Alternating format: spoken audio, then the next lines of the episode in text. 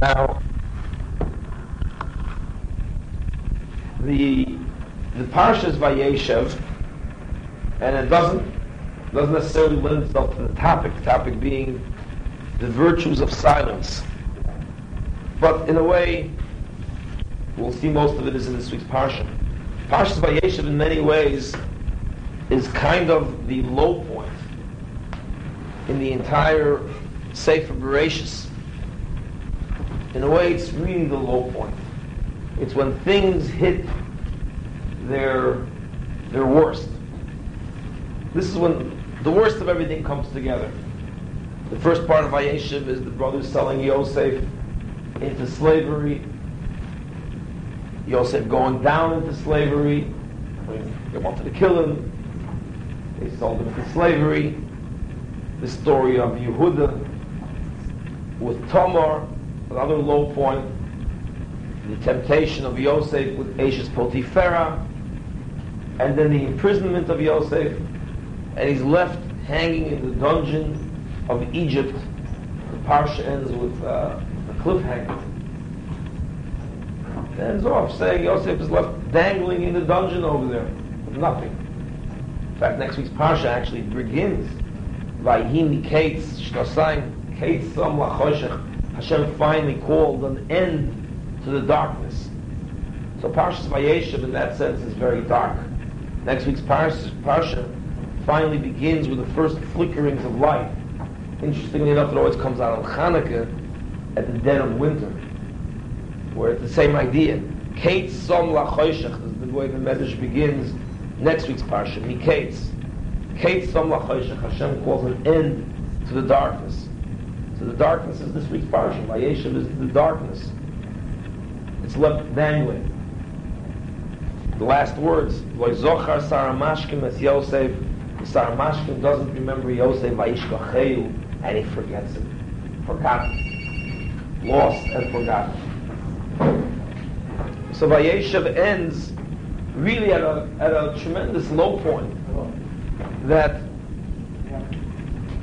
it ends with Yosef forsaken in a strange land, forsaken, alone, desolate, destitute, forlorn, with no hope. The Parsha doesn't begin on such a high note either.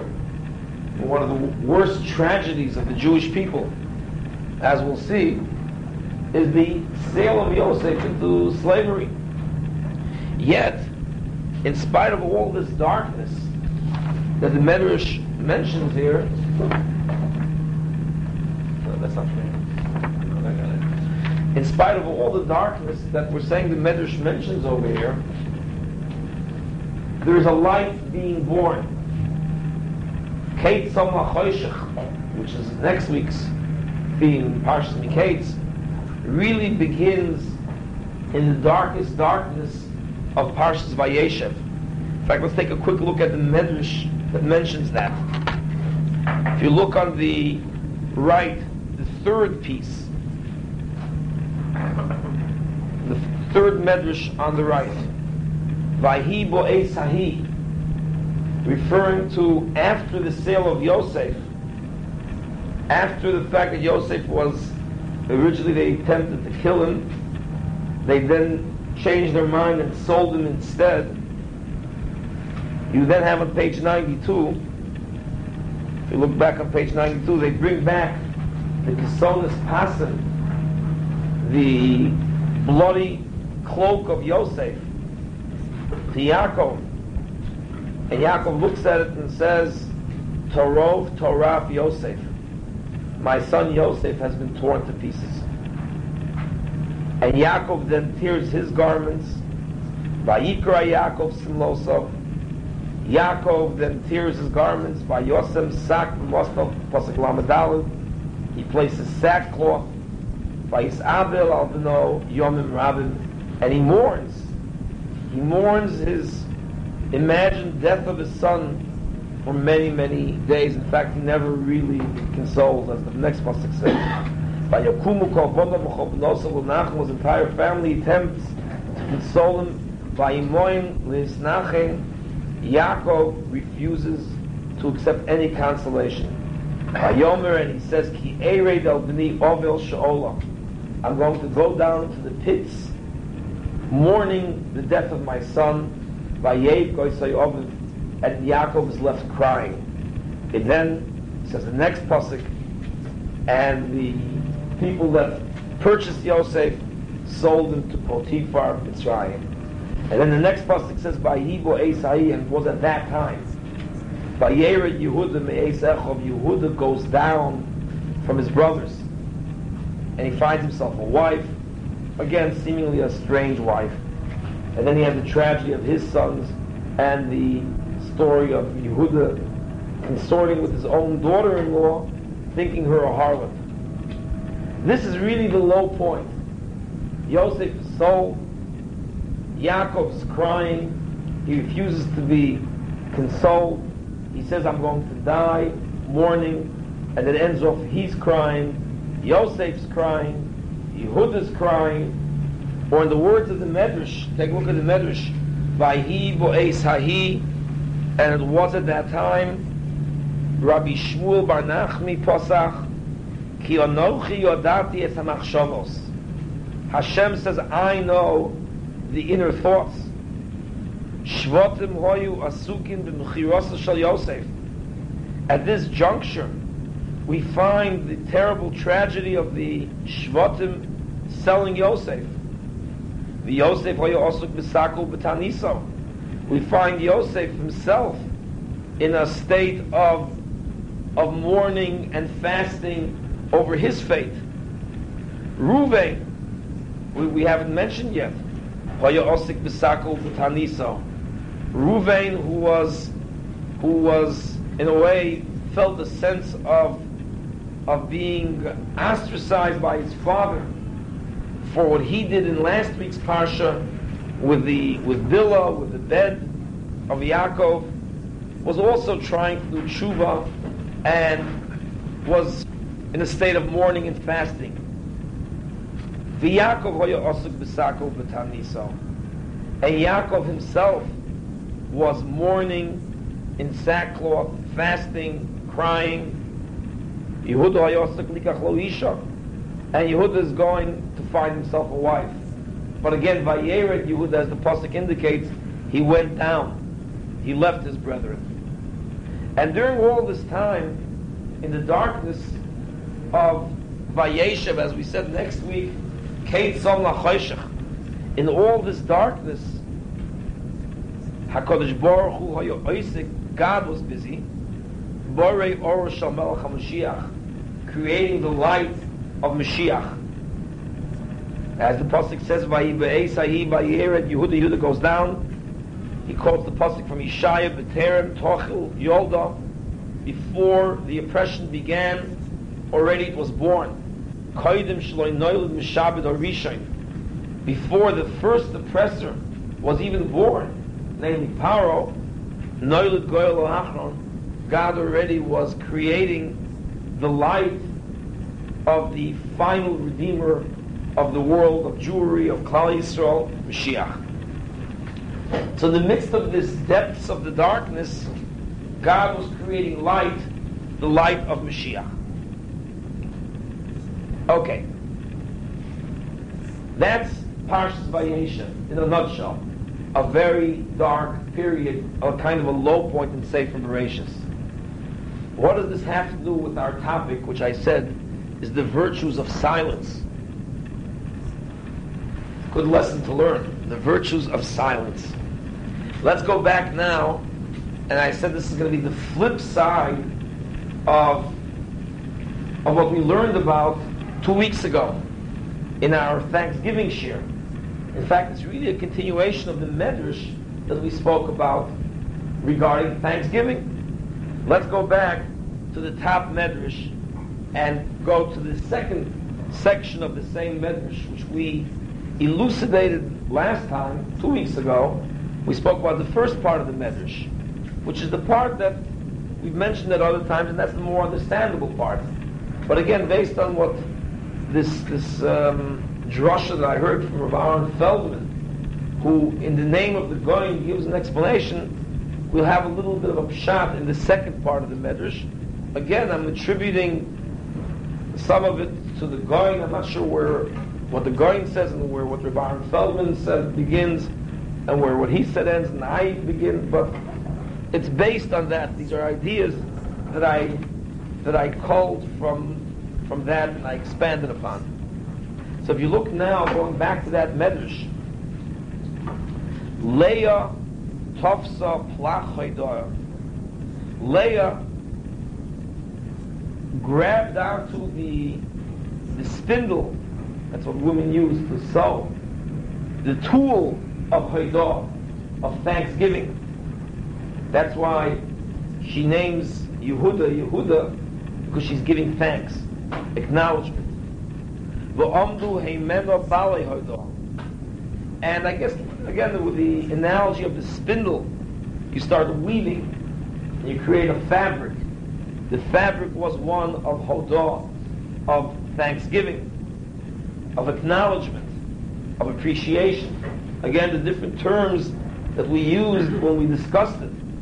I said the word hodah, which we have Baba Kama and Baba very often, means admission.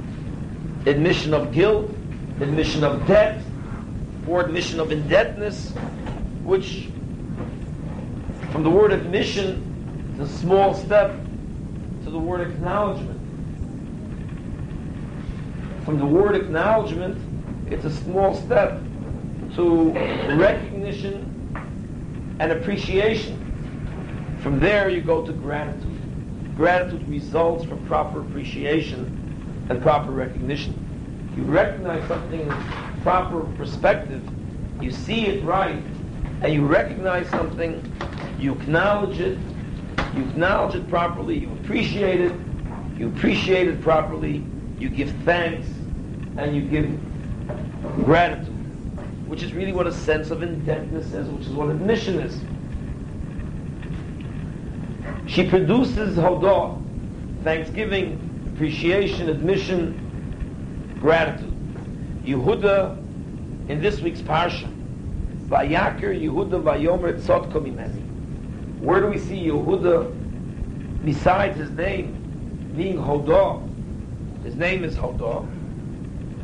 But besides his name being Hodah, which would mean thanksgiving, we also know Yehuda admits in this week's parsha, the greatness of Yehuda comes through in his admission of guilt, his public willingness to admit to guilt, even though it puts him in a pretty bad light. Vayakir Yehuda, and the word that's used for Yehuda's admission is Vayakir, which we explained from the word Hakora, like the word Hakora Hatov, which would mean gratitude. But as we explained, Hakaras Hatov doesn't mean gratitude, Hakaras Hatov means recognition of goodness or acknowledgement of goodness or to appreciate, to have the eye of appreciation. Again, I'm using the word appreciation the way you use it when you talk about art appreciation. When you see something and you could visibly perceive it and appreciate it, that's Vayakir. That's really what the essence of Hakaras is. The appreciation of goodness. Yehuda is able to, Vayakir Yehuda, he recognizes the same root of Hakaras Hatov. By Yomer, and he says, Tzot. She is more righteous than I, referring to his daughter-in-law Tamar again after that incident. And this, of course, is really where leadership comes. Because leadership is not to conquer others, and leadership is not to control and to suppress and subjugate others. Leadership is to control and subjugate self. And that requires this very difficult step of being makir and admitting. And therefore admission comes to it. As a result, Chazal say, the Medrash says, the Gemara says, and we pointed it out, that it's also in Targum Onkelos. Targum Onkelos says it as well in the bracha of, of Yaakov to Yehuda, where he says, Yehuda, Ata Yoducha. Rashi brings it down. This is already Targum Onkelos, the Gemara, the Medrash says, Yehuda, because you admitted to your guilt, therefore your brothers will admit and acknowledge your superiority, your supremacy, and your rulership. So therefore the word Yehuda is properly employed.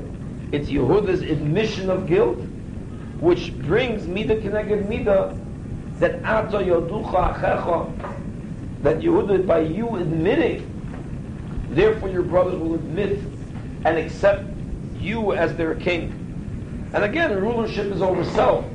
You can admit to yourself to rule over yourself. They will admit to your superiority and allow you to rule over them as well. And that's the word Yehuda, to admit. But it's also Vayakir, the admission as well as the Hakora, Hakora Satov. David, we find, of course, wrote Sefer Tehillim, which is full of expressions of gratitude. Hodu Lashem Kitov, as a prime example. Hodu Lashem, that's Hodah. Daniel, another descendant of Leah, it says Locha Lokoa Avosai Mehoda Umeshubach Ana. Again, from the word Mohuda, from Hoda, from Hodah.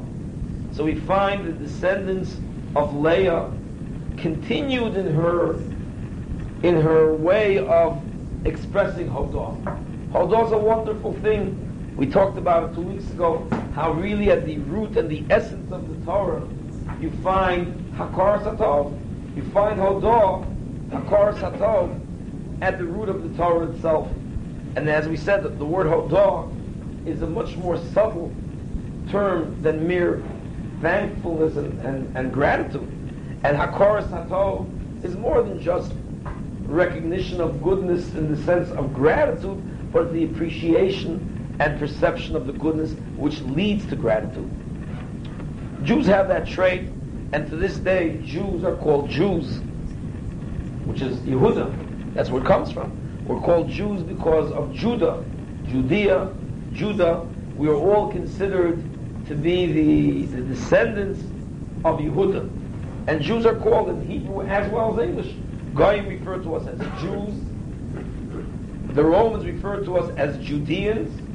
And we refer to ourselves as Yehudim. Yehudim, all based on Yehuda's name, which is Hodah. That's Jews. Jews are Hodah. Thankfulness, gratitude. We have developed a sophisticated sense of Hodah. This is, in a nutshell, what we discussed two weeks ago. What I didn't go through then, because I didn't really have a good pshat but that's what we're going to do now, is the next part of the Medrash. That's Leah. What's Rachel? Rachel tofsa plach shtika. The opposite. Hodah is an expression of thanksgiving. Rachel was shtika. Silence. Hence the topic of today's shiur, the virtues of silence. What is this? She was. Leah is Hodah. Rachel is shtika. What is shtika? Shtika. Silence be quiet. What is that? As she took upon herself the tool, the plach, the, the spindle of shtika, and she wove from this a fabric that continued in her descendants also of shtika, of silence, the virtues of silence. What is that? And she developed children and descendants of shtika, of silence who hide things. Mastirin means keep things low key, low profile, and quiet. Tznius comes from this. The Mephoshim explained the concept of tznius as behind this. You know, the how not everything has to be exposed. In a sense, Hodah is exposure. Leah, interestingly enough, carried that character trait a little too far. Because she was called a Yatsonis, a going outer. She went out. She liked to go out. And that's why Dina, her daughter, took it a little too far. She also went out. She went out a little too far. Leah went out. Dina went out. A little too much exposure. In a way that the opposite of tznius. It's too much exposure. But it's expression, to express oneself openly. Hodah. Rachel's bahal. The opposite. Be bahal. To be quiet and to be circumspect and to and to not divulge everything, not say everything, to not express everything, to keep things a little bit hidden. That's tznius. Tznius is not clothing, of course it is. Tznius is an attitude. Why? It's the same thing. You don't explo- expose your flesh. You don't have to expose your soul either. You don't have to expose your flesh. You don't have to expose your all of your secrets. You don't have to expose your neshama. You don't have to expose and be ostentatious and expose your wealth. That's tznius. Exposure of of all of your wealth is in contrast to tznius. Flashy cars, gaudy clothing, jewelry, furnishings, all this flash and, and gaudiness and, and elaborateness, that's the opposite of tznius. Tznius is when it's all held in within. That's Rachel. That's the way the and Rashi, and others explain the idea of shtika. But it's more than that. Where do we see that Rachel had shtika? So, it doesn't explain where we see Rachel had shtika. That she took the virtues of shtika, of silence. We'll get to it, but let's take a look at her descendants. Binyamin, her son, Binyamin, is considered also, in fact, he's really very much a silent person. Throughout, throughout Sefer Bereshit, he seems to be pretty quiet. You don't really hear anything from him. Very few words are even spoken of in his name. He wasn't so young. I know you think of him as a little boy. No, he was young. The older, the older, older brother. I know, but by the time he comes to four, by Yosef, he already has ten children. So he couldn't be too young at that point. And yes, he was the youngest of his brothers, but his oldest brother, let's put things in perspective, was about seven years older than him. Wasn't like 15 years older. Eight years. Was, um, how old could the oldest one have been from him? He marries Rachel at, at after seven years. Rachel has her first child a few years later. It had to have been under 10 years. Okay, maybe from the oldest to the youngest. Whatever. It wasn't such a major difference. But yes, it's true, Binyamin was the youngest. But very little is quoted in his name in the Torah. He had the, um, the stone in his breastplate that represented the Binyamin was called the Yoshveh. And interestingly enough, it was the Yoshveh that was lost, that had to be replaced when they went to Doma ben Sina to purchase a stone. And his father was sleeping over the keys to get to the stone. And next year the Poraduma was born. Doma ben Sina. What was Chazal originally coming to search? They needed a stone for the breastplate. Which stone was it? The Yoshveh, which is Binyamin's stone. Chazal dash the word yesh peh. He has a mouth, but he held it in. Yodea b'mechiros shel Yosef magid. It's his brother, Rachel. The other brothers sold his brother into slavery, and he knew, and he never divulged it.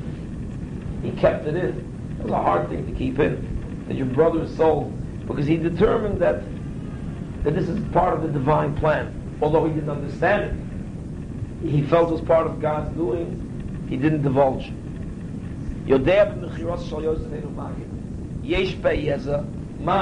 He knew about the sale of Yosef, he didn't say anything.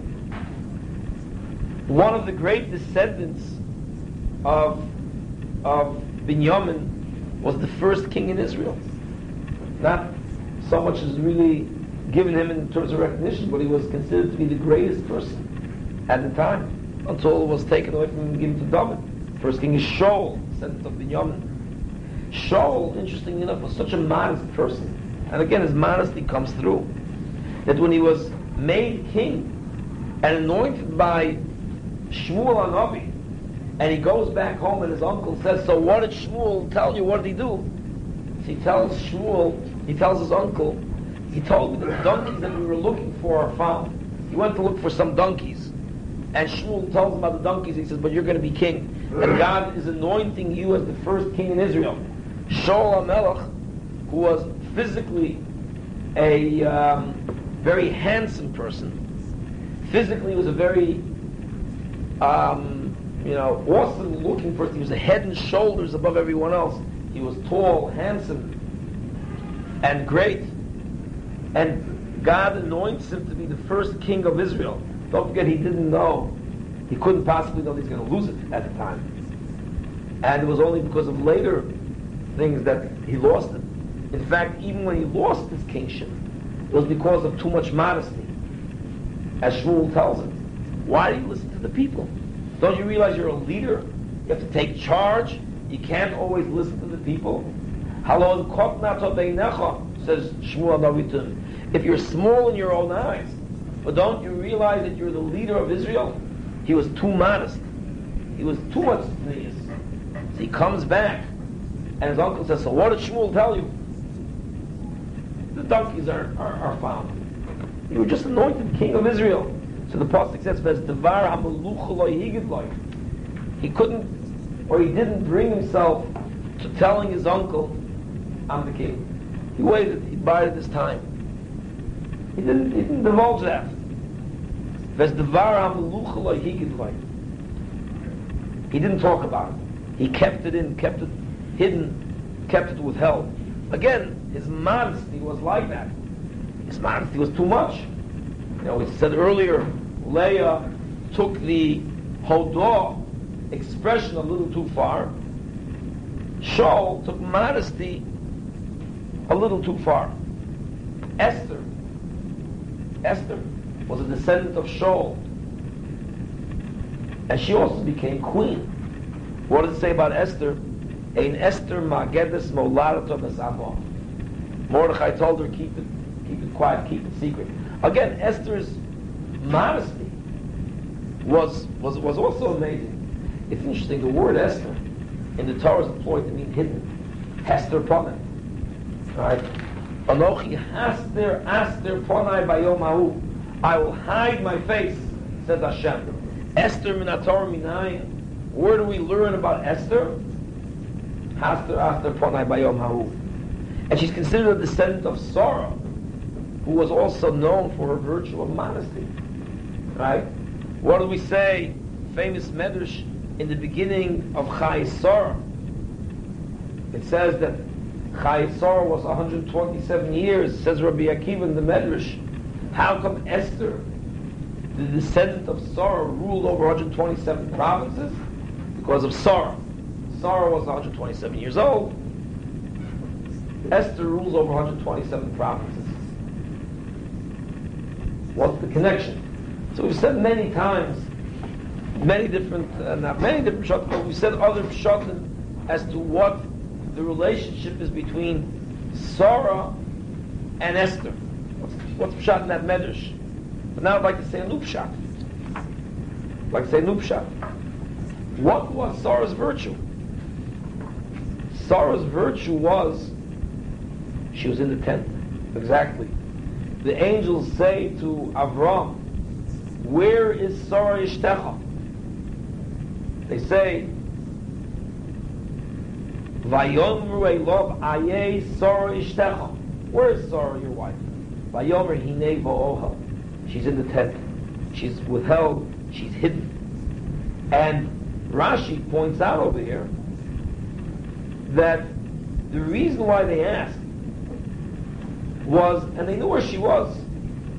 Yoidin hoyu malach sorry They knew where she was.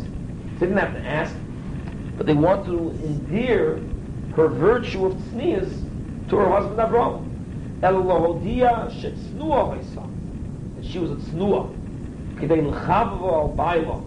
In order that Abraham should appreciate and love her even more. Tznuah Sarah's virtue was one of tznius. Esther was a tznuah. Pasuk says she, I mean, she didn't want to go willingly to Achashverosh. And when she was there all that time, she didn't ask for the endowments and the blandishments, and she didn't ask for any of the stuff. She wanted to go plain as is. No makeup, no cosmetics, no music in the background, no fancy things, just the bare minimum no ostentatiousness. Bahal, hidden. Her name represents hidden. Anochi Aster, Ponai, Bayom. Esther's virtue is tznius, to be hidden. Ein Esther Magedes Moladatov this Amo, she doesn't speak. She doesn't divulge. She keeps it a secret. She keeps it a mystery. A mysterious woman, she keeps it a mystery. A descendant of Rachel's Shtika. That's the Medrash. What is the virtues of silence? First, let's talk about where was Rachel's silence. Rachel begins the process of Shtika. For this, let's take a look at the other Medrash. This is now the Medrash on the left. Vayiskar Elokim es Rachel. Rachel was barren, and Hashem finally remembers Rachel's virtue and decides to grant her a child, being Yosef. Yosef was born on account of which virtue? The virtue of silence. Hashem remembers Rachel, her virtue, and as a result, Yosef is born the virtue of silence. What does he remember about her? Shtikosa, her silence. Yesleah. Yaakov worked for seven years for Rachel. They knew each other for seven years. And Yaakov was expecting to marry Rachel. At the last minute, last night, Lavan substitutes Leah for Rachel. Rachel could have protested. She knew about it. She knew about it. They're giving, she's losing her husband. She's losing her husband to her rival, to her sister Leah. She knew about it, Yodas V'Shoisekas and she holds it in. Still, quiet. She knew what's happening, and she could have and should have protested. That's what we would have done. What do you? I mean, Yaakov would have protested. Yaakov did protest. The next morning, when Yaakov discovers it's the wrong woman, he protests. What about Rachel? Why did she protest? She's silent. Chazal take it a step further. Not only was she silent, but she gave over the signs and the signals to her sister Leah. And even that night, she stayed in the same room under the bed, and she talked the talk whenever she had to, to pretend that Leah is, is her. You can imagine what it means to hold back under those conditions. It's not like she didn't love Yaakov. She did marry Yaakov. So to give her sister as a rival to her husband, when Laban was doing it with the I mean, truth is, we, we don't understand that. Why, why did she protest? I mean, one would think that that's the right thing to do. Right? Yeah. Good. Whatever it is, she didn't. She didn't. She didn't protest. Interesting. What she thought was going to be her undoing became her salvation. Shtika became her salvation. Why is that? Because what would you and I have done? We would have protested. And therefore we say, by right, I'm entitled, this is my husband, this is the one I want to marry. What are you doing over here? It would have embarrassed her sister, it would have caused a, a fight galore and everything else. But at least she would have had her husband. She would have had her husband, she would have married Yaakov. What would have happened then? Nothing. She would have been barren her whole life. Torah says, Hashem now remembers her and opens up her womb. Why? Because of this virtue. Without the virtue of silence, she would not have had children. What she thought was her undoing, giving away and being silent and still, was ultimately what her salvation was. Her salvation was this. And now she has a child, Yosef. That became her saving grace. Let's just finish the Medrash. Medrash. She brought her rival in, and that's what was ultimately that she was zoichet to have a child based on that. So this is the shtika that we find by Rachel. Yes. Let's not get it. Let's understand. You're saying that Rachel conceived only because. The, the, the Medrash is saying that. that Well, that's not pointing. What do we do? We saying that we stop after that? Abraham, Isaac, Jacob, and it's not? I, I, a good question. Good question. I, again, we don't know what the cosmic plan would have been, this is the way it turned out. The point is, we have to understand that yes, it's good to be brave, it's good to be bold, and there are times you have to stand up. But the idea of standing up for yourself, the idea of be a man as a virtue of being selfish and self-centered, look out for number one, is not a virtue in the Torah. She wasn't standing up for herself, she was standing up for Yaakov. She was saying. No, no, no. She, listen, believe me, I don't think anybody doubts this. What she did was total self-sacrifice and required a tremendous amount of bravery. There's no question that she wanted to marry Yaakov. And she felt that she had to marry Yaakov. To hold herself back is the greatest act of bravery that I could imagine. To conquer oneself and to be silent in the face when you want to blurt out, no, Yaakov, it's me under the bed, get rid of her. That's what she should have done. So there's no virtue if she would have done that. The virtue is to work against oneself and to do what you think is right. For whatever the reason is, again, I'm not, not I didn't say that if she would have protested, I would have had tires on her. I'm saying whatever she felt, she was doing it not for selfishness. She wasn't doing it because she wimped out. She wanted to marry Yaakov. She could have protested. She obviously was doing something that she felt was right, which later on proved to be the case. For whatever it is, I don't know what the cheshbon is. Let's not go into her cheshbon. What she did was a heroic act. There's no greater heroism than you can imagine. In fact, the Medrash continues. This is when lost Lovo, and it comes to uh, um, the Geula, and all of the others are going to, to pray to Hashem. This is the only saving grace for Klal Yisrael. That Rachel says, God, I allowed a rival in my house. I allowed a rival. What are you punishing the Jews for Avodah Zarah? You, who have greater strength than I, have to be willing to hold back, hold back your anger, even though the Jews brought, brought rivals Avodah Zarah into your house. Avodah Zarah is always compared to, to adultery, where you where you're unfaithful. So the Jews were unfaithful to you. Hakadosh Baruch Hu, look what I did. And Hashem says that's called Rama Nishma, that the Medrash in, in, in everybody makes Mishavu Bon and That's the famous song that everybody sings. It's all the virtue of Rachel's shtika. That she was, all the other excuses that they gave for Klal Yisrael, Hashem doesn't accept. But this one, Hashem has to accept. Ultimately, she proved to be right. And it becomes a saving grace of Klal Yisrael. So yes, shtika, and not necessarily standing up and being a man is not necessarily the virtue. Strength, this is strength. True strength. And one second. So now, as we see, what Rachel did was shtika, but I'm pointing merely out now the fact that it was to her benefit.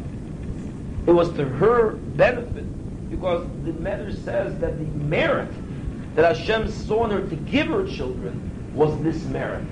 What would have been, otherwise again, I can't speculate what would have been if. If God would have made the world a different way, what would have been? But what it does tell us is that this is the virtue that Hashem saw and granted her children. That's what it does say. So apparently what seemingly was working against her ultimately worked to her benefit as well. As a result, the idea of shtika, of silence, in the face of tremendous questions, is what we're talking about over there. So what Rav Feldman said from the Gaon was that the shtika is bitochen, the concept of bitochen, faith. And that becomes now, uh, uh, based on this, we understand one more thing, and that's what I'm going to try to elaborate upon. We find in the beginning of the parsha, back on page 89,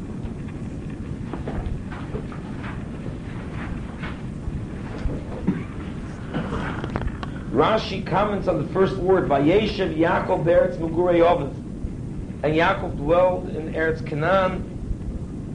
Says Rashi, we just went through all of the Esav descendants. All of Esav descendants. Now we're going into Yaakov.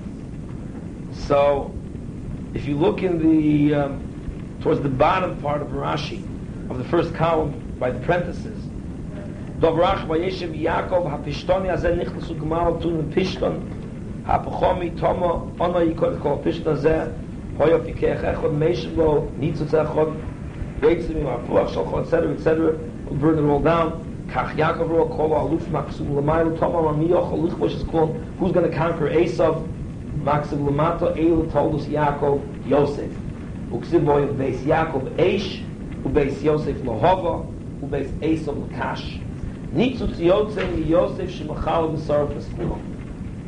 What Rashi is saying, Chazal is saying, is a medrash that, and it says it earlier also, the same theme is said earlier, when it says that after the birth of Yosef, Yaakov, in last week's parsha, Vayishlach, Yaakov says to Lavan, I'm ready, to, I mean, I'm sorry, in Parshas uh, after the birth of, of Yosef, Yaakov tells Lavan, it's time for me to go.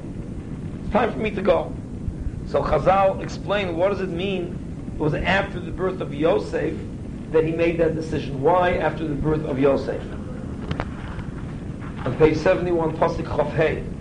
Vayhi kasher yoldo Rochel es Yosef. And it was when Rochel gave birth to Yosef, Vayomer Yaakov el Lavan, Yaakov says to Lavan, Shalcheni, let me go, I want to leave. What does that do with the birth of Yosef? So Rashi there quotes this Rashi, or this same Chazal here. Mishenoilid, if you look at Rashi, on the second column, four lines from the bottom. When the adversary, the opponent, the opposing force of Esav is born, that's when Yaakov's ready to encounter Esav. Shenemar boy beis Yaakov Eish beis Yosef lohava beis Esav Lukash. In the Yosef with the birth of Yosef, Botach Yaakov. Yaakov was secure in Hakadosh Baruch Hu and he's ready to go back. As the pasuk that he's quoting refers to the fact that Esav will be like straw, and Yaakov like fire, and Yosef like flame. Yosef is compared to the flame that'll burn up Esav's kash. It'll burn up the straw of Esav. Yosef is considered the adversary, the the alter ego, the, the nemesis. Maybe that's the best word. Yosef is the nemesis of Esav. With the birth of Yosef, Yaakov is ready to go back. This week's parsha, the same thing. Vayeshev, Yaakov looks at Esav. What's going to destroy Esav? Who, who's going to handle it all? Eila told us Yaakov, Yosef. Yosef is going to be the one destroy Esav. Says the Gaon, again, I'm not sure which part of the Gaon, which is Aaron Feldman, because in Golus of Esav, the key factor that we need is bitachon. And bitachon is shtika, silence. The midah of Rachel, the midah of Yosef, as we'll see her descendants, was the midah of shtika, of bitachon, which is the only way to fight Esav in Olam Haba in this world. I will now, that's the basic theme. I will elaborate on that. I said I will elaborate on that. A little bit of shtika and patience can do all of us a little good.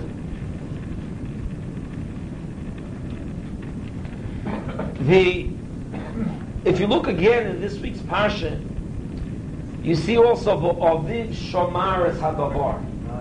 Shtika, wait, patience. Bedarf Einhalt na bissel. Patience.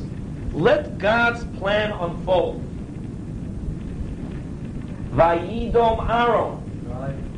Aaron was quiet. He had kashas, he had what to say. He accepted the din. I mean, Moshe's coming to him in the middle of the greatest celebration of the Jewish people. The Shechina came down, the Mishkan is built. All of a sudden, Nadav and Avihu, his two sons that were the greatest sages and tzaddikim of Klal Yisrael, his two sons die, and Moshe's coming to him with kindness. What did you do? You did this wrong. And, and, and he had a lot of things to say. I didn't do anything wrong, and ultimately Aaron was right.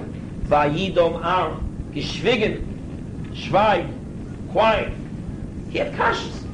He didn't say anything. Vayidom Aaron. Tremendous sense of of of heroism to, to hold one's itself back.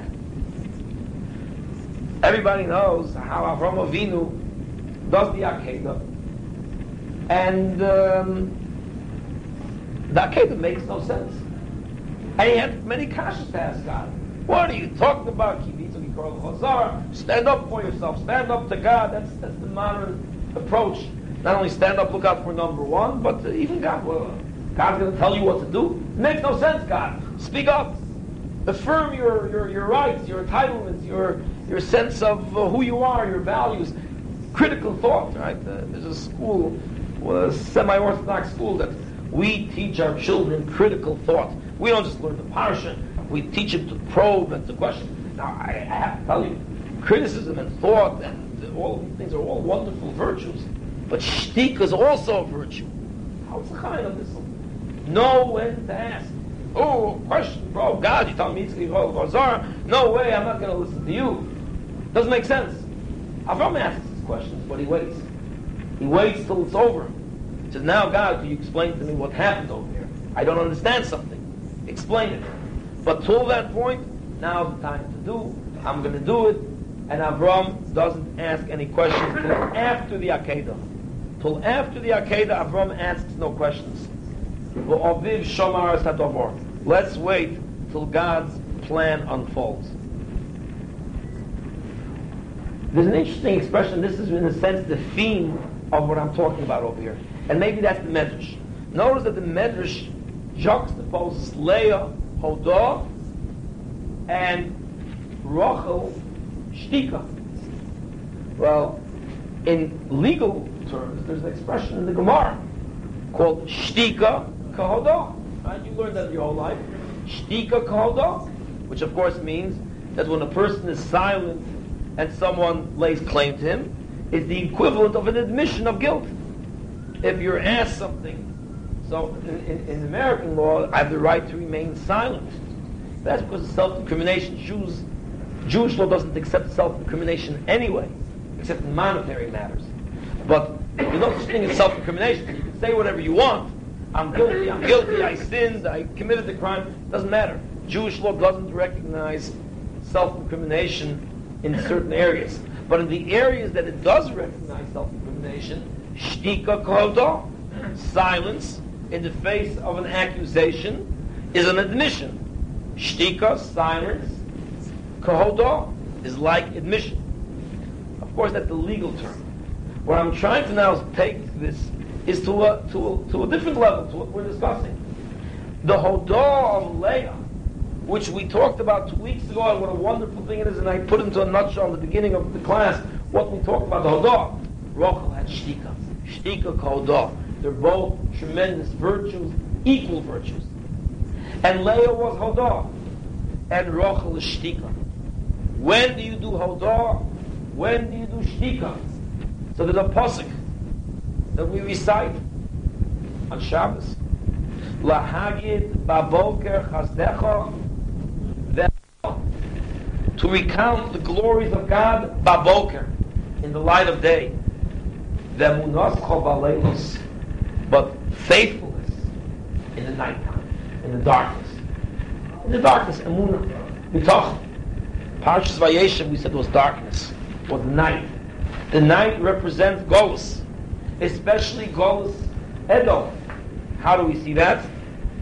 Well, firstly, we all know how Yaakov Avinu corresponds to darkness.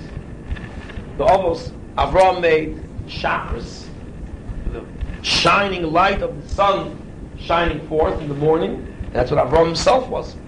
Chesed. Avram was Chesed, Amud Chesed, right? We all know that.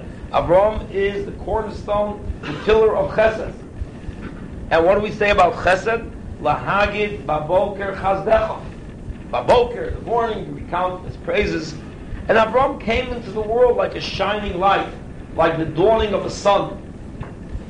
Yitzchak, afternoon.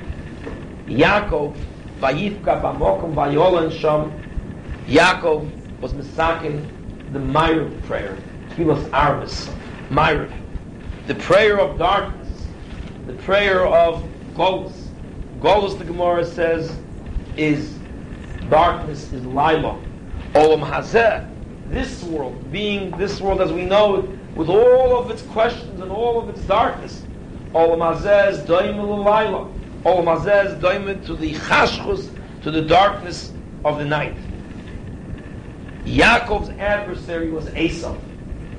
Yaakov represents the ghost of Edom, of Esav, of the night, the long golus of the night, the long golus of darkness and night. And what do we find? That the Sar Shel Esav, the Sar Shel Esav does battle with Yaakov throughout the long night. That's last week's parsha, right?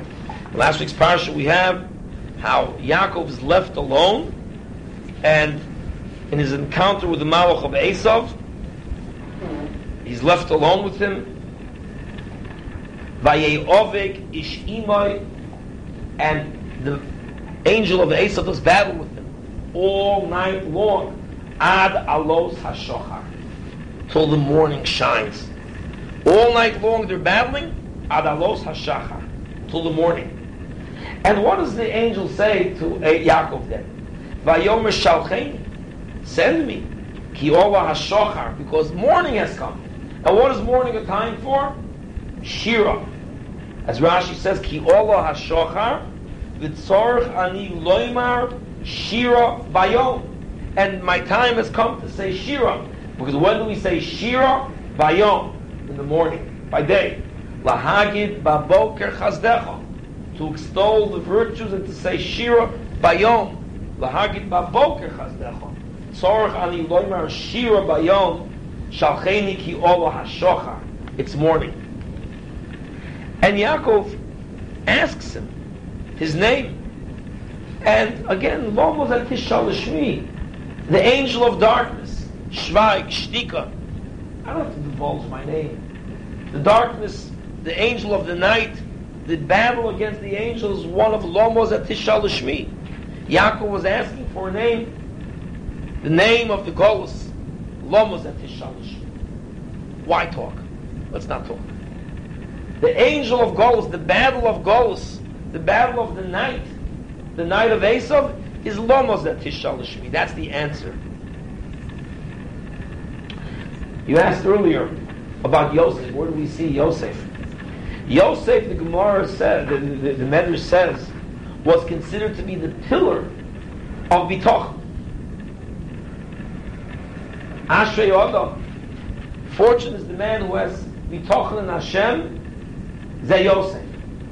But because he asked the Sar HaMashkim, remember me, he said two extra words. He was forlorn and forsaken at the end of this week's parsha for two more years. You know what? Yosef, you're the pillar of Bitachon. For you, Shtika, you shouldn't have said anything. We all ask the same question. We always ask the question. Yosef, what do wrong? You're supposed to ask. You're supposed to stand up for yourself and do something.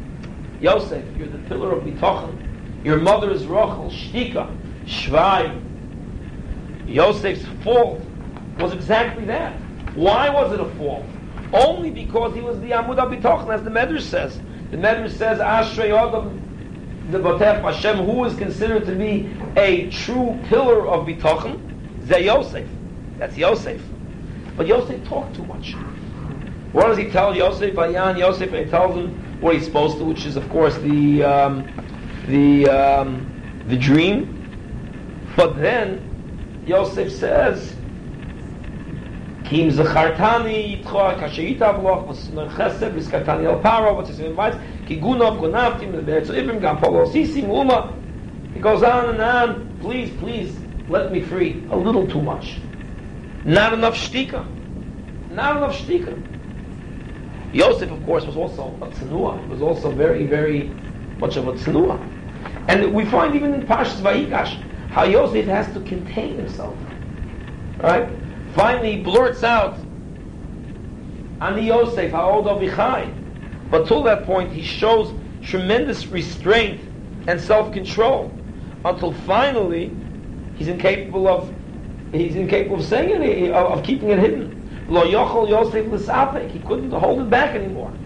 But all the other times when he's encountering them, the next Parshas Miketz, Yosef is dying to blurt it out. He keeps it hidden. He goes into another room and he goes and he says, and he cries. It says that they come to Yosef by Yar Yosef by Yakiring. He recognizes them, but he doesn't say anything. By Yakir Yosef Esechov, he recognizes them. They don't recognize him. He remembers his dreams. While Viv Shomar Sdover, he's waiting.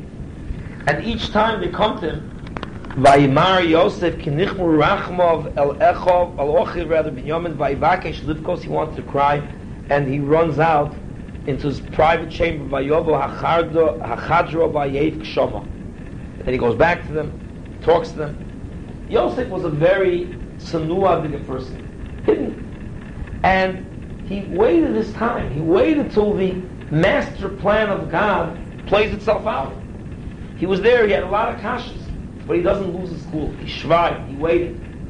When he finally went a little too far and he spoke too much, Hashem punishes him because Yosef, you're the pillar of bitachon.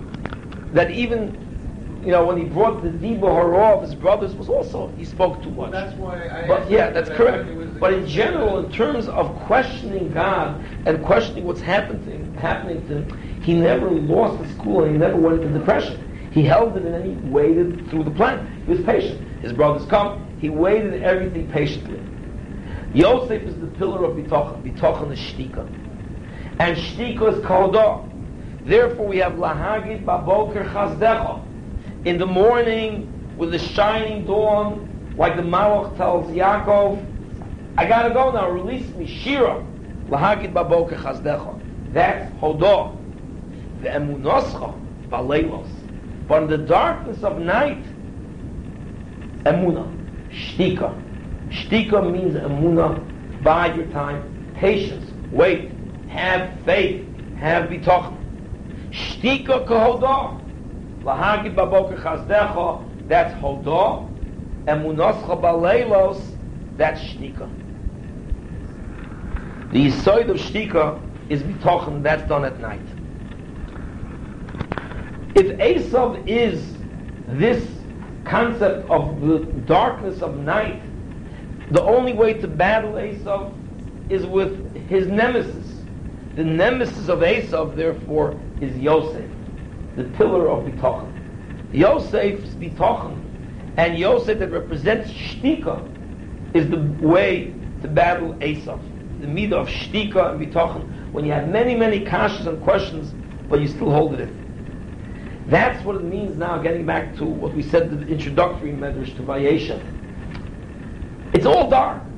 Everything is dark. It's the low point. It's darkness and more darkness and more darkness. Yaakov, Ruvain, Yosef, Yehuda, they're all mourning. Ruvain, they're all mourning. HaKadosh Baruch is now creating in this darkness the light of Mashiach. The end of Vayeshev ends at a low point but it ends at a low, dark point. Comes next week's parsha, Vayehi Miketz. Kates Som Lachoshech. An end was called to the darkness. Kates Som Lachoshech, an end to the darkness, and now there's light. That's what the Medrash says, that everyone else is in this darkness. HaKadosh Baruch Hu's Oisik Boyer Oyer Shal Mashiach is, is building the light, the light of Mashiach. Let's take this now with this understand the Gemara. The Gemara in Sochem Daf Nun, the second piece on the right. V'hoyo Hashem l'melech al kol ha'aretz. In the future, God will rule. Gemara in Sochem Daf Nun. Bayom ha'u yiyah Hashem echad. God will be one. Ushmo echad, and His name will be one. So the Gemara talks about what does it mean God is one. What does it mean that God is one? Otu ho'idno lav echodu. Is God not one in our world, in Olam Hazeh? Omar of Acha Bar Chanina, loy koilam hazeh, olam haba. Our world, Olam Hazeh, is different than the future world. Ha'olam Hazeh, in our world, al besuras toivis, you say, Baruch hatov ha'meitiv. You give thanksgiving when good things happen. Al besuras ros, on bad things, you say, Baruch dain ha'emes. In Olam Haba, it's kulo tov, it's only hatov ha'meitiv, only one bracha. Our world is a world of two brachas. For good things, hatov ha'meitiv. For bad things, dain ha'emes. The next world, Olam Haba, is only one bracha, hatov ha'meitiv, only good things. Or, viewed alternatively, in the next world, we're able to then see how everything is good. The essence of Leah was Hodah. She gave thanks She gave thanks for the good things, an expression of thanks. The essence of Rachel was shtika, silence when you don't understand. The bracha of dayin or emes, I don't understand. I'm giving a bracha of shtika. The bracha of dayin or emes is a bracha of shtika. It's a bracha of silence. It's not a bracha of atov ametiv. In the next world, it's only atov ametiv. In this world, there are two brachas. Hashem is not totally one because the hashgacha of Hashem is not recognized and perceived the same way. The hashgacha of Hashem, His rulership and His mastery over this world, we see in multiple ways. We see hatov ametiv and we see dying dayin emes. Hatov ametiv hodah, dayin emes shtika. But says the Gemara, the Mishnah Brachas, kishem shemavorchen al hatov, just as you give a bracha al hatov, kach mevorchen al ra, you give a bracha on ra. Why? Because shtika kodah, hodah is hatov ametiv. Dayin emes is shtika. Kishem shemavorchen al hatov, kach mevorchen al ra, because shtika kodah. Shtika kodah. If you look at all of the examples now of the Medrash, you see the same thing. Binyamin is biding his time. There's a cosmic plan. I don't understand it. I have kashas. I'm not going to say anything. Shaul, Tznius, Esther, the unfolding of the whole Megillah is Anochi Haster Aster Ponai Bayomahu. Esther Minator Minai, Anochi Haster Aster Ponai Bayomahu. God is hidden. I don't understand what's happening. You know what? You got to wait 12, 13 years for the Megillah to unfold. That's how long it took. It was a 12, 13 year process. You got to wait all those years till it all unfolds. Anochi Haster Aster Ponai. Esther, Ein Esther Magedes Molarata, she kept silent. Rochel, I'm giving up my, my sister, my adversary, I'm bringing her into my house. What is this? I don't understand. Shtika. God's plan will still unfold. Yosef's having dreams. I don't understand. Let's wait till God's plan unfolds. I have so many kashas. I don't, you know, you're wrong. What's going on over here? What's God doing to me? Wait it out. We'll see. Avram Avinu, the son of have a lot of kashas. Control. He doesn't ask. It's bitochen in Hashem, faith in Hashem. Shtika requires emuna and bitochen. That's the virtue of the bitochen over here. Now, Leah therefore represents Hodah to thank Hashem for good. Rachel is able to be shoisik al ra. Leah has Hodah al atov, atov ametiv. Rachel has shtika al hara, that's dayin o emes. Shtika ka Hodah, Hashem shem al atov, avorchen al ra. In this world, looks that way. In Olam Haba, everything is Hodah, because everything is then understood. So shtika is the virtue for Olam Hazeh to battle Esav, which is Amunascha Baleilos. Hodah is Olam Haba, that's Lahagid Baboka Chazdecho, that's, that's, that's Leah. I once saw, I think from the Michtav Me'elio, of Dessler, says an interesting idea, that the two wives of Yaakov, one is the wife for Olam Haba, and one is the wife for Olam Hazeh. That's what he says. Interesting concept. The two wives of Yaakov, and Yaakov saw, he saw that Rachel is his mate. But he was right, but not. Then he sees that Leah is his mate. So which one was it? Well, ultimately, we know both of them were. We know that Rachel and Leah were his proper mates. He didn't quite see it. What did he see? He saw Rachel. Rachel's Olam Hazeh. Rachel was beautiful. Yifas Torah, Yifas Mara. Medrash points out that, yeah, he saw her beauty and he married her for beauty. Medrash actually says that. He married her for beauty. I mean, obviously it means more than that as well. But there was physical, physical beauty of Olam Hazeh in Rachel. Rachel was his wife for Olam Hazeh. Leah, maybe not so beautiful, was his wife for Olam Haba. Who, by the way, is buried with Yaakov? It's Leah. After death. Who's living with Yaakov in Olam Haba? In a sense, in this sense, Leah more than Rachel.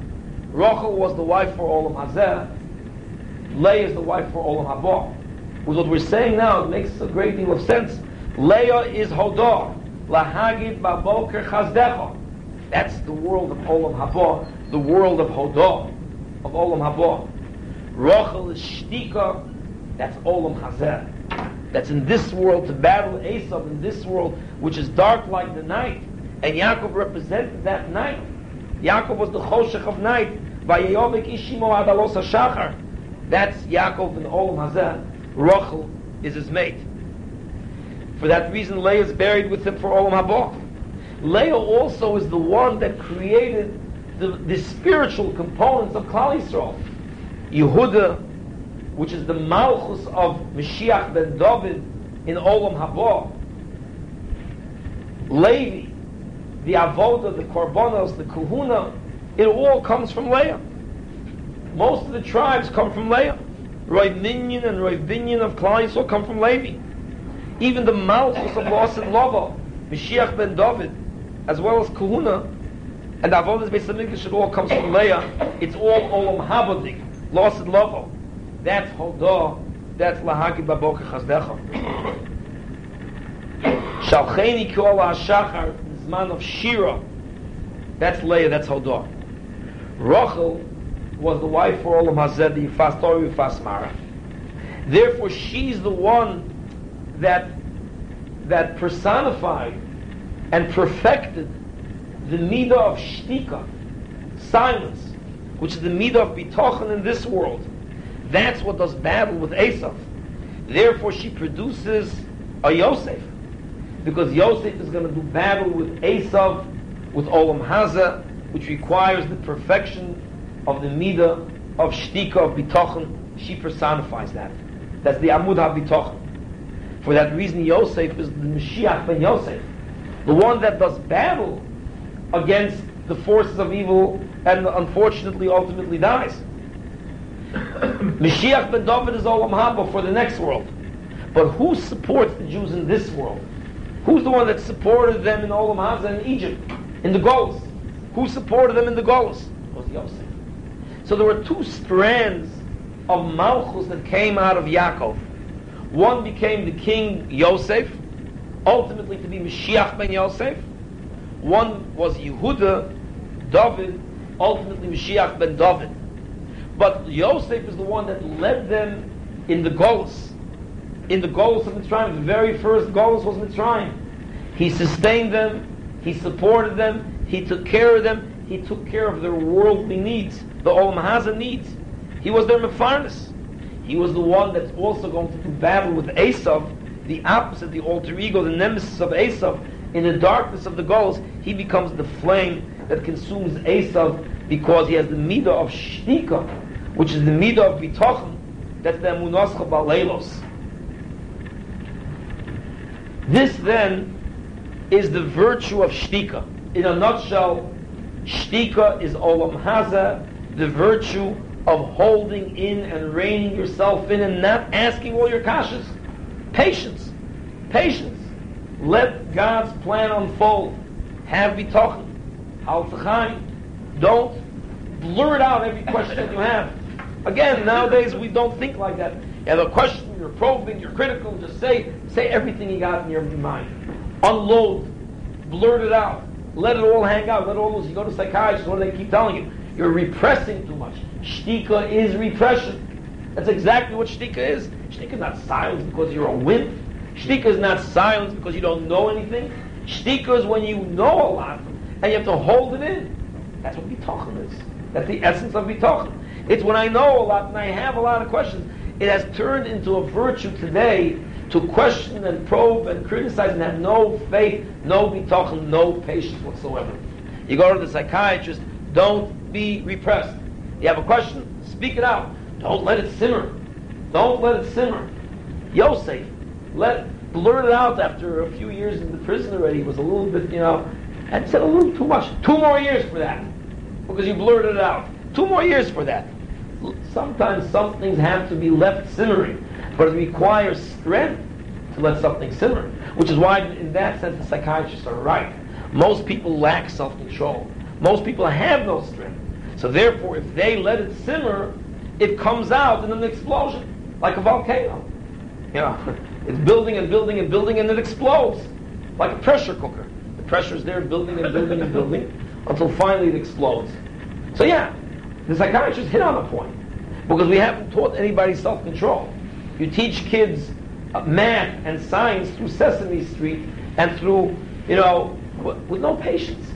There's no patience being taught. Instant gratification, instant, um, you know, satisfaction, instant learning. The idea of patiently learning the mul- multiplication tables rather than taking out your pocket calculator and getting the answer instantly. No, you know, be a little patient. Let's first learn the multiplication table. Let's first learn. Kids can't read and write today. They can't read and write. Why? Because the, the, the process of reading and writing is an educational process that you don't see the fruits right away. I mean, I don't remember, but uh, most of you also probably remember. When I grew up, one of the things that they taught us was to diagram sentences. Well, one of the most useless endeavors, probably still is, I don't know, I don't know what, what the point of that was. But right when we grew up, you tell a kid today, a high school kid, diagram a sentence. Not that he can't diagram a sentence, he doesn't know what the word means. What does it mean to diagram a sentence? They don't teach it anymore. Because, well, what's it for? What's it all about? When you teach a kid A, B, C, what's it for? Aleph, Beis, Gimel, O, Bo, Go. What's it for? Teach him this, uh, C spot, what's it for? So you go through all that school, what's it for? Oh, now I understand. But if you don't have patience, and if you need instant gratification, then you don't have the patience to, to, to learn multiplication tables. So our entire generation is taught and is allowed to have instant access to whatever they want. I mean, the mouse is taking too long for the computer, too slow. Speed, right? They want speed, instant. Speed, that's what the computers are about. More megahertz, more of this instant. Instant speed, instant access. Nobody has patience. Nobody has self-discipline. It requires a tremendous amount of self-discipline to have shtika, to wait, to bide your time, and to wait, and to be strategic. As a result, the psychiatrists are probably not wrong. Because if you're dealing with a generation of people that don't have this art, this virtue of shtika, if they don't have the virtue of shtika, then they're pressure cookers. So if they let things simmer, it causes all kinds of psychological problems.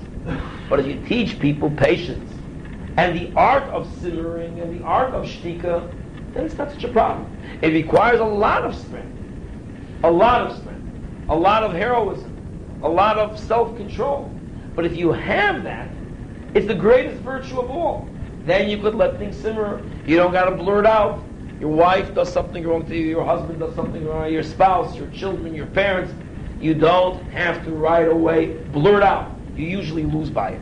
You usually lose. Psychiatrists can tell you, no, you got to say it right away. I have something on my mind. I got to unload. I have something I have to unburden myself. Or they say, I got to get it off my chest. Right? That's what they say. I got to get it off my chest. I got to unburden. I got to unload. I got to tell you what it's, it's been bothering me. What, what does that mean? Because it's bothering you, so you got to make me suffer. Basically, that's what's happening.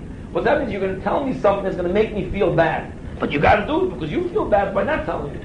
So you have to inform me of something that's going to make me feel bad simply because you're under pressure now if you don't do it. So a little self-control. Why do I have to feel bad so that you should feel good? That's what it is. I'm going to unburden myself. You have to feel bad because I got to feel good. And it's been on my mind. And I just got to let it out. I'm going to explode. You know what? It's true. If you're going to explode, if you have so little self-control that you're going to otherwise explode, I don't want you to turn into a, in, in, into a psycho. So fine, so make me feel bad, insult me. Tell me all your problems, insult me. That's what it's all about. It's all about insulting someone else. It, that's what it's all about. Whenever the psychologists tell you, you got to speak up, you got to say, you got to say your piece. What, what does it mean? It means you're afraid to say something bad to someone because you're going to hurt their feelings. Don't be afraid. Hurt their feelings and say whatever you want. That's what they're telling you. Hurt their feelings and say whatever you want. What do Chazal say? Chazal say, "Lo'olam yihei odom min analovin v'loim min olvin." Shomin cherposim bein meshivin v'aleim omar akosav kitzeis hashemesh begburosai. A person should always be from the ones that are insulted and not the ones that are insulting others. You have to listen to your shame and you have to listen to your to your whatever and not respond. David HaMelech, Shimi Ben Ger yelling at him and cursing him and he says, God told him to do it, I'm going to accept it all. So Chazal are encouraging people Hold it in. Don't lash out. All this thing that it's healthy to talk. Healthy for who? Who's it healthy for to talk? For you. Good. If we're always thinking of you, you, you, you, you, then you got to talk, talk, talk, and say whatever you want. But if you even think about others, it's healthy to talk for others. Not healthy at all. They're busy arguing, fighting. That's where all the fights come from. That's where all the divorces come from. Because everybody's talking.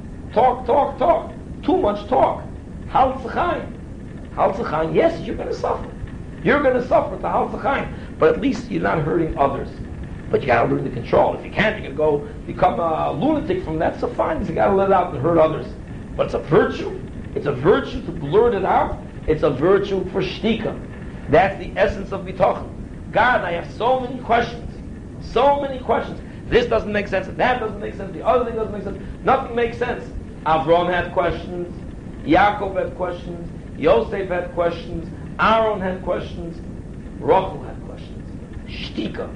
Keep your questions. Wait until the answers come. You're not a smarter person by asking the question. The guy that knows the question. You're, you're much more in control if you don't blurt it out. That's the side of shtika. That's bitachon. That's what all of these things, from Avram to Yaakov to Yosef to Rachel to Esther, the whole Megillah Esther, Haster, Haster, Ponai. Let it unfold. That's that's the virtue of shtika koidah. Shtika koidah because kishem shemevorchen al atov, kach mevorchen. That's the battle of our world. The battle of our world of Olam Hazeh, of darkness that we're fighting the angel of Esav, is a battle of bitochon, a battle of emunos chabalelos, is the virtue of shtika, of silence, of self-control. I, never really, uh, uh, that's what I'm saying, that's what I'm attributing to credit. I didn't hear any, any of this from, from this Rav Aaron Feldman. But he made me think, you know, because I never understood this part of the Medrash. The Medrash calls Leah's Hodah, Rachel Shtika, okay, whatever. All of a sudden he mentioned this point, that in Olam Hazeh, to fight Esav, this is from the Gaon. Again, I don't know which part's from the Gaon, which part's from him. I don't know what to attribute to who. But that's the part that I heard, that, that's what set me thinking. That in this world, you need bitachon against Esav, and that's what shtika is. Shtika is. So that, that, that's what un, you know, unfurled this entire thought process to me. As to the, then we just connected it to the Leah and Rachel, Leah being Olam Haba, Rachel's Olam Hazeh, and therefore all this makes sense. That Leah is Olam Haba, that's Lagi Baboka Chazdecha, that's Los of Lovo, as the Gemara in Pesachim says, Los of Lovo is only going to be Haidah Hatoiv Ametiv. Rachel says the Michtam is the wife for Olam Hazeh, that makes sense. And Munas Chabaleilos, that's in this world, that's Shtika, that's against Esav.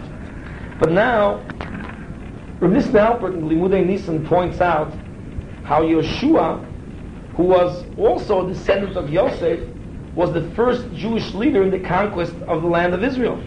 So again, you have how Rachel produces a Yosef who supports them in Egypt. You then have Yeshua bringing them into the land of Israel, until ultimately you have Mashiach ben Yosef again doing battle against Esau. But with all of that, it's ultimately Yehuda that takes over full control. Rabbos Machshavas Hashem Yisokum Ki Yotzis Mi Yehuda that Yehuda is the is the generator of the of Malchus. And he says he says, he says an interesting idea like this. Yosef represents a virtuous person that never sinned. He has to control himself. He held himself back from sinning with Eshes Potiphera. Yehuda, on the other hand, represents a person who sinned and does tshuva. He sinned and he admitted. Hodah in the sense of admission. He said, Sot And therefore he brings about this, this idea, this concept of tshuva. He was considered to be Roish L'Shovim because he admitted publicly his guilt without excuses. The first Baal Tshuva, which requires a different form of gevura, of strength. Therefore, that strength and the virtue of admission requires gevura also, which is malchus. It's interesting because we could now understand the two kinds of kingship. To be a king, you have to be heroic, you have to be strong, mighty, and powerful. But as we're saying, all power and might has to be directed at self. Directed at self.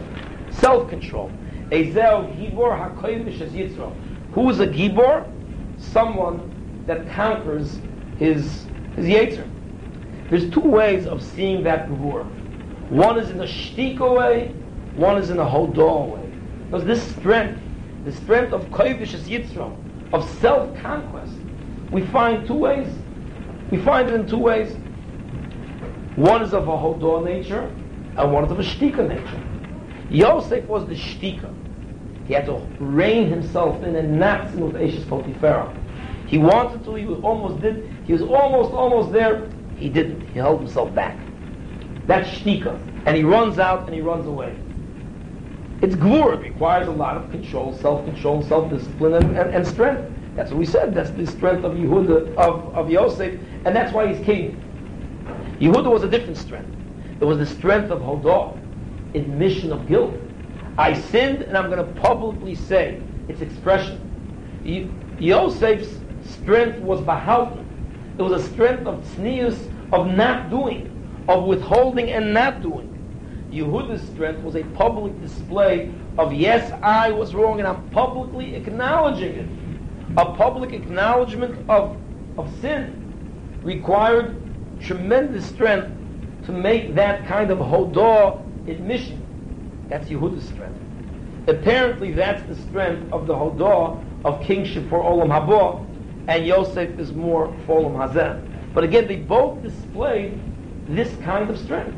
And yes, in the modern context, we said before about the psychologists that they tell you to let it all hang out. The time when you're supposed to say things is, I was wrong. I'm wrong, I'm sorry. That's when you're supposed to speak. That's when you're supposed to express things. That's when you're supposed to talk. That's the whole door of admission that you should talk. The rest of the time, shtika, shvayim. Keep it under wraps. Keep it in control. Don't talk so much. Talk when I was wrong. I'm sorry. I made a mistake. That's the whole door of of of of, Dov, of Yehuda, and that's the shtika of of Yosef. Next piece. Next piece already takes us into a, into a different idea. Vayeshev Yaakov again, based on Chazal, which we didn't talk about this time, although we've mentioned it many times, that Vayeshev Yaakov, Chazal say, Bikesh Yaakov Leishev V'shalva. Yaakov finally wanted a little peace and serenity. Yosef, and along comes this Yosef tragedy. And as Rashi brings down over here, the um, Rashi is actually at the two lines from the bottom of the second column. Bikesh Yaakov Leishev V'shalva, Kofetzol of Rukza Shal Yosef, Tzadikim Avakshim Leishev V'shalva, when tzaddikim want to dwell in this world with too much menucha, in this world.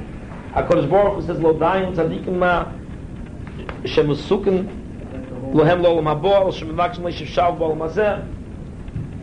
This, of course, presents a tremendous question. Everybody questions this. What does it mean? God is saying, eh, you want too much security? Don't, listen, it's enough for you, the, the peace and serenity of olam habo. This world is not the place to rest.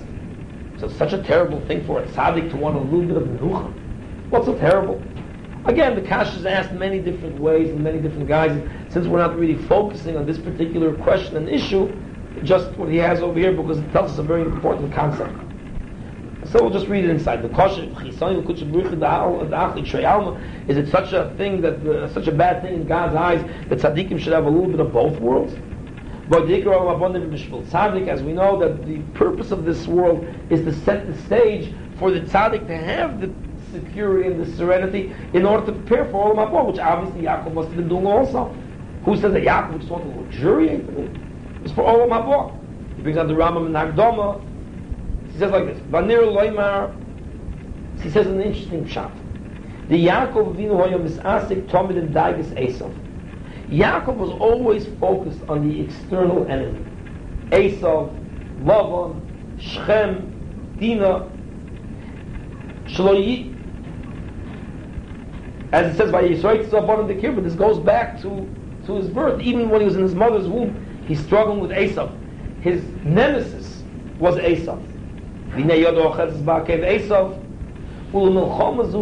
kol All of Yaakov's life was the battle against Esav. You know what? He finally won that battle.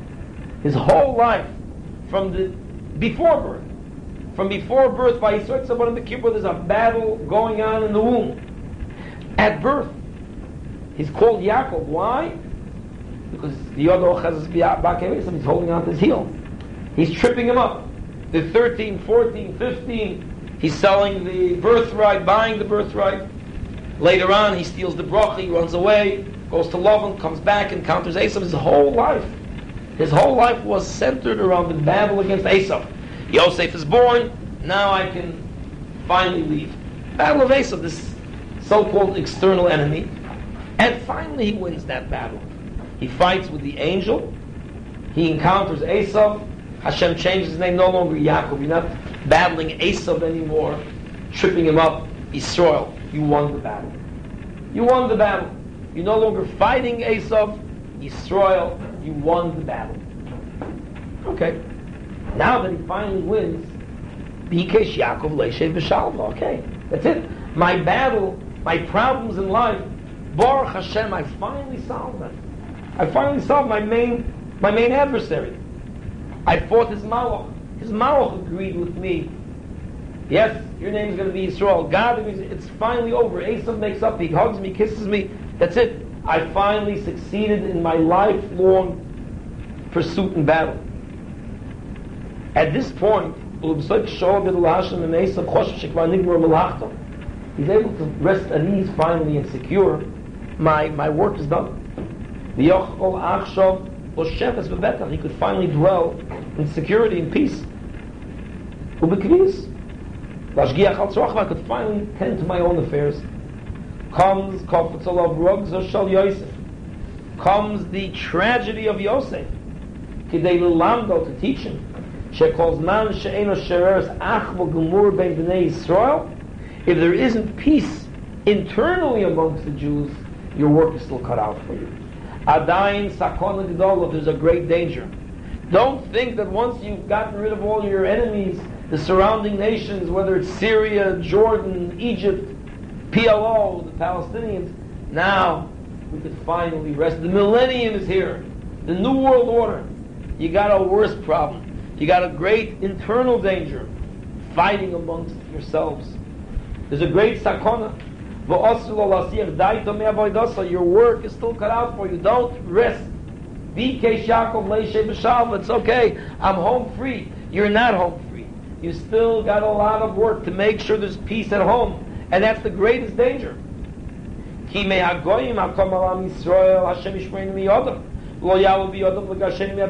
worry about the goyim. They won't drive us out. Hashem will protect us from the external foe, from the external enemy. Internal terror, internal fighting, kina, sinna, hatred, envy, pirud, separation, factionalism, inner fighting that goes on amongst brothers, that's going to cause goals. Ultimately, we all know that's exactly what happened. That the internal battles amongst the Jews, amongst brothers, literally, the two descendants of the original Maccabees, fighting a civil war, they brought Rome in, they brought Esav in. They bring in the Chazir, they brought Esav in. They're fighting amongst themselves, two brothers fighting amongst themselves for supremacy, and that fight brought Esav, brought Edom back in, brought Rome in. Pompey marches to Jerusalem, takes over Yerushalayim, and that's the beginning of the end. I mean, again, that was uh, 63 BCE, so still over 100 years till, till Yerushalayim actually fell, but that's the beginning of the end. Who brought them in? Jewish fighting amongst themselves. That is the worst goals. וידוע שיעקב מסמס תקופס הגול סחם בסמיגש השני נחם לא מחמת צבו הרוי משבו מרם כי מחמת סינס חינם Yaakov represents the third Golos, our Golos. And this Golos brought us down originally by the fighting amongst the brothers. Yosef and his brothers fight, they sell them into slavery, that's what leads them down to Egypt, the first Golos. Yaakov represents our Golos. Our Golos wasn't because of the Roman legions marching into Israel, it's because of the internal fight. We've never corrected this. The fight between Yosef and his brothers has never fully been been been um, taken care of. Has never been fully been rectified, and that's the internal enemy.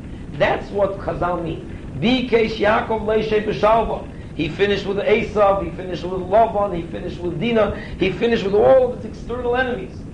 Now, I got, I could be relaxed, I got nothing to worry about. Yes, your house is still not in order, you have what to worry about. Take a look what happens. After all of that, Yaakov vanquishes external foes. Now comes the internal enemy, comes the fight between Yosef and his brothers, and this leads to one catastrophe after another, one calamity after another. They're down in Egypt in Golos. From one Golos comes the other Golos. All of these Golos. Let's take a quick look at the Drash Moshe from Rav Moshe, then we'll look at the last piece of the Limudei Nisan. He says it with a slightly different spin. The Drash Moshe. Perish Rashi. Bikesh Yaakov b'shalva. Comes along with Shal. Yosef near the Vadai Roitz Hashem is brought b'shalva tzadikim. Shanol and Hashem is not against a tzaddik having some some peace. Lo l'trei alma, the in Horius that he quoted earlier. Hachinuch. This is teaching us a lesson about chinuch. Valimud labonin and raising children.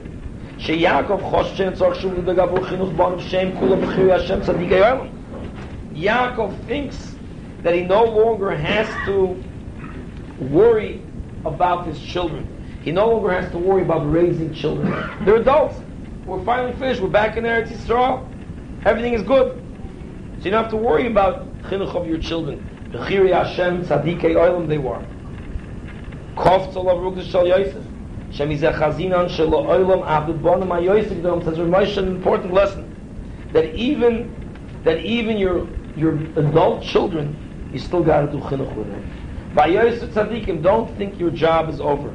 Tzorcho av shlo lo siach daitoy mehem uloi chicham uloi roisam eichlis nai. You still got to worry about your children. Bikesh Yaakov Leshem Shalva, I got nothing more to do spiritually to build. I could finally sit down and learn. Retiring. Yeah. Take it easy. And retiring means what? To sit and learn. Doesn't mean to luxuriate and go on vacation. It's not what Yaakov was going to do. I could go back to being an Ish, Tam, Yoshe, Bahol. No, you got a job, Shal Yosef. You still got to worry about your kids and you're going to have Taurus. And let's not just finish up with the last piece. Eileh toldos Yaakov Yosef. As we said earlier, we discussed about the spark of Yosef destroying Edom and Esav. So we mentioned earlier with this whole thing about Shtika, why it was Yosef, and why that Midah is the one that has to fight Esav. He says here, another pshat, based on this last thing that we've been discussing. A very nice pshat. The nearly Shasinas Esav Yaakov Sinas Chinam. We know that the hatred that Goyim have for Jews is, is, is illogical, it's unreasonable. Esav hated Yaakov. Good. I know everybody's going to have to question, did this and did that, but in general, we know that the hatred is an uncalled for hatred. Shari Midaita Mochras B'chora, we discussed this in previous weeks. He sold the birthright, he knew what he was doing. How do you fight Esav? How do you fight the hatred of the world? To do that, you yourself have to be pure.